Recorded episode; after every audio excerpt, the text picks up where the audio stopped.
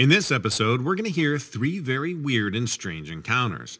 But before we get to the stories, I want to mention there are two new channels of mine that you should definitely check out.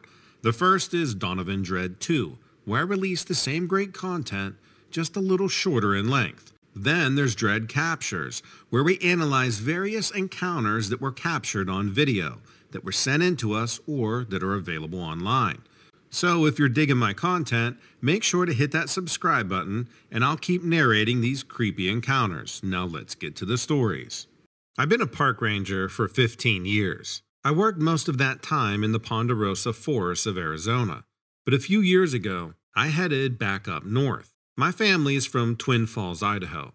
My parents are getting older, so I wanted to be closer to check on them more often. I got a post about Craters of the Moon National Monument. I had a research position, so I was moving into a pretty remote station. It was quite a distance from the nearest town. After I moved in, it seemed like things kept going wrong. The solar power was glitchy and wasn't working half of the time. My sleep was suffering from weird disturbances. There were a lot of species of bats there, which was fine, but they kept getting into my cabin somehow. I kept getting awakened by the flapping and squeaking, and I couldn't find how they were getting in. I lived in the middle of juniper and scraggly pine and sagebrush, and for some reason, that landscape gave me an eerie feeling. It felt so different from the southwest ponderosa forest that I was used to. About two months into the job, I started hearing something walking and scratching on the deck at night. Sometimes it even sounded like it was scratching on the door. The area was known for its wood rats, so I chalked it up to that. Whenever I went to check it out, nothing was there. I assumed they scurried away when I opened up the door. Then I started finding these dismembered bats. Sometimes they were torn in half, but mostly I'd just find their wings on my deck. I've always been a relaxed person, so the fact that I was feeling so edgy was out of character for me. Whenever I'd leave the cabin at night, I had this eerie feeling like I was being watched. One night, I was getting back from my shopping run that I did once a week. While I was parking, I suddenly got this bad feeling. At the time, I didn't have my shotgun in the vehicle. I got out of the truck and was hit by this heavy smell. It was like a mix of wet dog and this super concentrated urine smell. I went around to the passenger side to get my groceries. I looked to the left of the cabin and saw these two glowing eyes about 50 feet from my front door. They looked to be about five or six feet in the air. I was freaked out to say the least. I started yelling, Get the hell out of here! But the eyes just crouched lower down. I assumed it might be a bobcat or a mountain lion, but I wouldn't normally associate that scent with a big cat, so it seemed odd. I threw a piece of wood toward it and it leapt back a bit, but it didn't make any sound. I threw three or four more pieces at it, and it retreated a little further back. At this point, I abandoned the groceries and started fumbling with my keys. I made a mad dash to the front door and managed to get inside and get my shotgun. When I came out, the eyes looked a little bit closer. I couldn't get a good look at it, though. It was out of range of the porch light. I didn't want to shoot it if I didn't have to. I held the shotgun and I kept throwing pieces of wood with one hand. Finally, it walked away into the brush. I waited for a good 10 or 15 minutes before I rushed to get my groceries and get back inside. I eventually calmed down enough to make dinner. I kept the shotgun right beside me. I couldn't imagine what was attracting it to my deck. I kept the place clean and was obsessive about not having a trace of food around. A couple of hours later, I was sitting at the table reading and I heard that scratching sound again. This time, I could swear I also heard this low growling sound. By then, I was feeling like a nervous wreck. It felt like this thing was stalking me. I went to the window and raised the blinds about an inch and looked out. I assumed it saw the movement because when I looked out, it had its back to me and was heading off the deck. I just froze when I saw this bipedal monster over six feet tall. It wasn't a cat at all. It looked like an upright canine creature with his humped back and massive shoulders. The legs almost looked human, but were huge, and the knees were all weird like a dog's. I was just shocked at the size. When it got about 20 feet away, it turned around and I saw the face of this demonic looking wolf. I was shaking so bad, but I managed to open the window a crack and was ready to shoot it right through the screen. It shot off into the darkness like a rocket. I've never seen something that big move that fast. My mind had no reference point for an animal like that. I slept on the couch with my shotgun that night. I'm sure I woke up at least every hour thinking I heard something.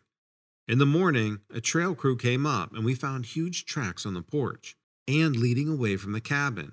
Huge canine tracks with long claws. After that night, I always thought I heard scratching on the deck, but never found tracks. I was afraid I was losing it. As soon as possible, I got transferred to the main guard station, where I could be around coworkers a lot of the time. But eventually, I convinced my parents to move to Arizona, and I went back to the park I was familiar with. I just couldn't take that kind of stress. Hi, Donovan. I'm married, so sometimes my wife and I will go visit her home state. She's mourning the loss of her parents, and it just relieves her to see a familiar face. We go fairly often, at least twice a year. She loves to get a few things from there, stuff you wouldn't be able to get where we live. And sometimes we like to go to the family home and fish in the river out back. We had done our rounds a few weeks ago, and we were on our way home when we saw something that was hard to make sense of. My wife grew up in a very superstitious culture. I, on the other hand, not so much. I'm very much a person of facts and reason. I guess that's what makes my story all the more unusual. We were driving through a part of the state before crossing back into our town. That weekend was so windy that we didn't fish once. I actually brought all the night crawlers back for our grandkids' turtles. Anyways, the wind was wild and it was snowing. We always try to beat the snow this time of year. But I guess that didn't work out either. This part of the state is very flat, so between the fallen snow and sky, the place was almost entirely white. Now, I say almost because there was something else out there. There was something walking upright off in the distance. I thought my eyes were fooling me, but my wife must have seen it too, because she stopped talking.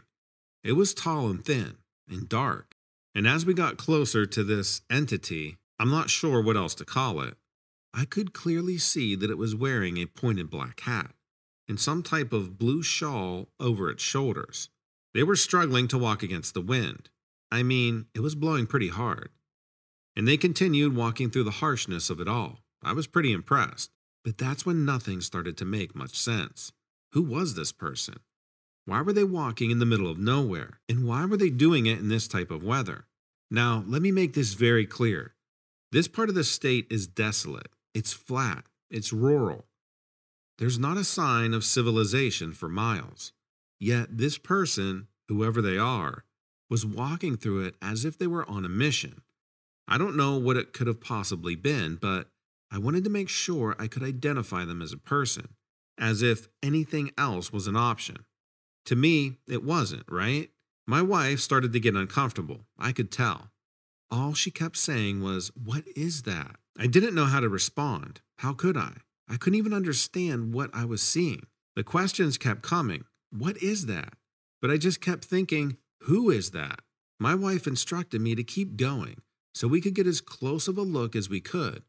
I didn't want to tell her that I had already planned to do so because I was just as curious as she was. If I had, it might have made her more scared, because I'm not usually the type to get curious. As we moved forward through the snow and the wind, which by the way got louder as we approached the traveler, we were able to get a better look.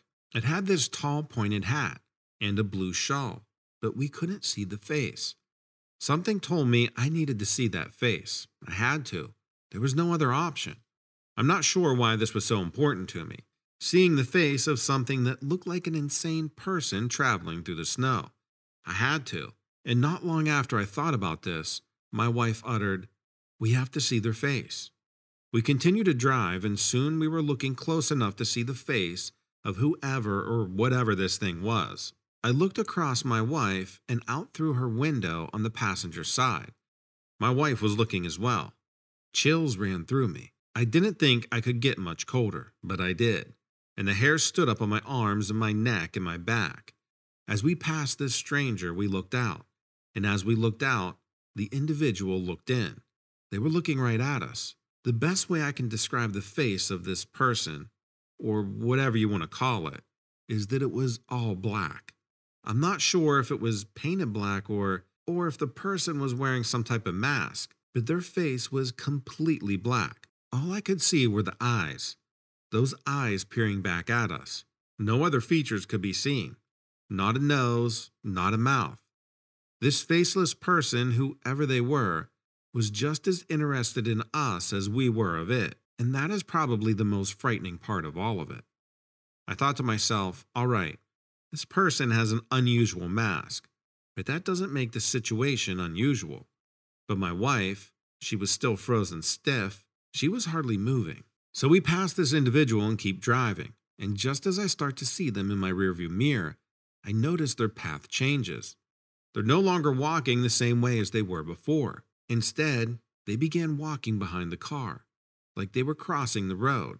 So I start to wonder what are they doing? The only reasonable thing that crossed my mind at the time is that maybe they were looking for roadkill. Now, why were they looking for roadkill was a whole different can of worms I did not want to open, but it made the most sense, and I was relatively content with it. But that's when things got more bizarre. The person crossed the road. Both my wife and I are watching them. They make it across the road, and in an instant, they vanish. Again, this is flat land, as flat as you can get, and the terrain is completely white. So, where did they go? Who were they? Why was their face black with no nose and no mouth?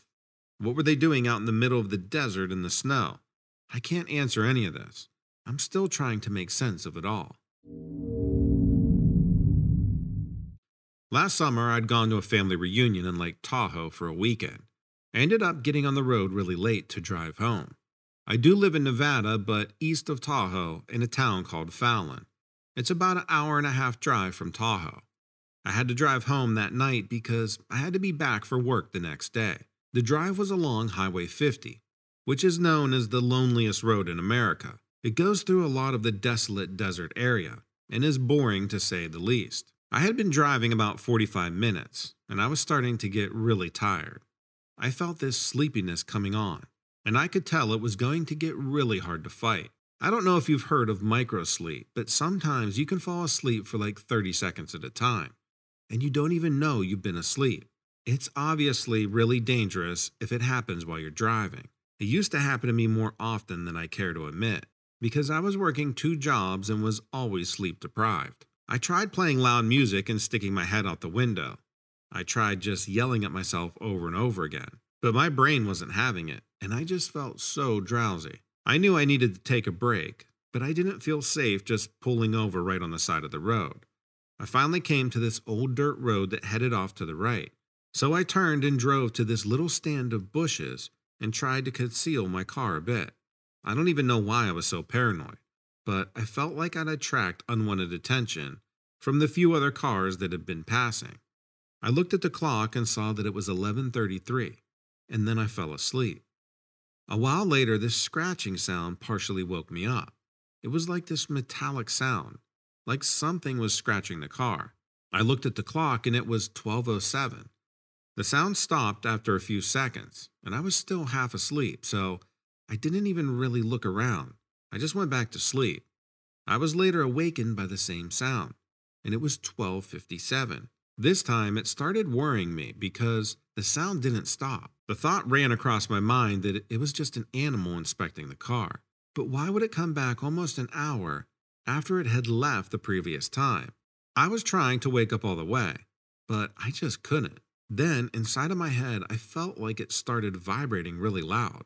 It was almost painful, but not quite. And then it turned into this high pitched ring that was about the loudest sound I'd heard in my life. I opened my window and was hit with this strong smell of sulfur. For some reason, I thought that meant I was near a hot spring or something. The scratching had stopped by then. I turned on my headlights, and in front of my car, I saw a small group of strange humanoid creatures. They were about four feet tall. They were standing in a triangular shape, and the one in front was slightly taller than the others. The ringing in my head was making me feel like I couldn't think straight. The taller one stepped forward and stared into my eyes. It had these black eyes. Everything about them was black the pupils, the retinas, the part that should be white was black. The skin on the face seemed almost bumpy. but while I was watching it, it seemed to be almost plastic, like glossy looking. The creatures were sort of holographic and bluish gray in color, and they were able to fade in and out of visibility. It looked like a steam or mist was rising from them. I immediately got goosebumps all over my back. It was steadily gazing at me, and the stare seemed to go on for days.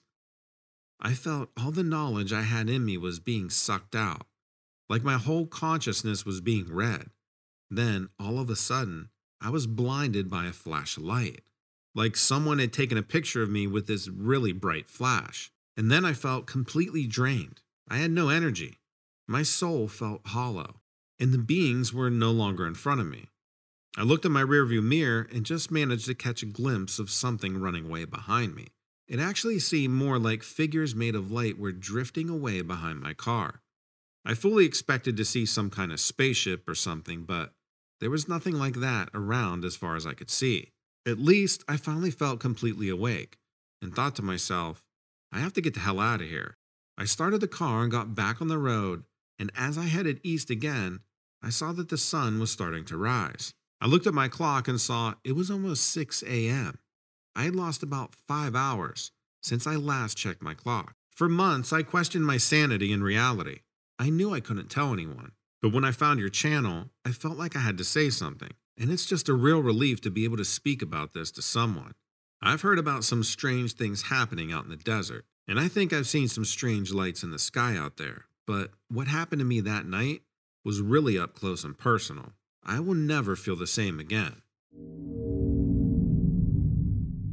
Thanks for watching and let me know what you think of these stories in the comments below. Don't forget that you can listen to my episodes on any of your favorite podcasting platforms.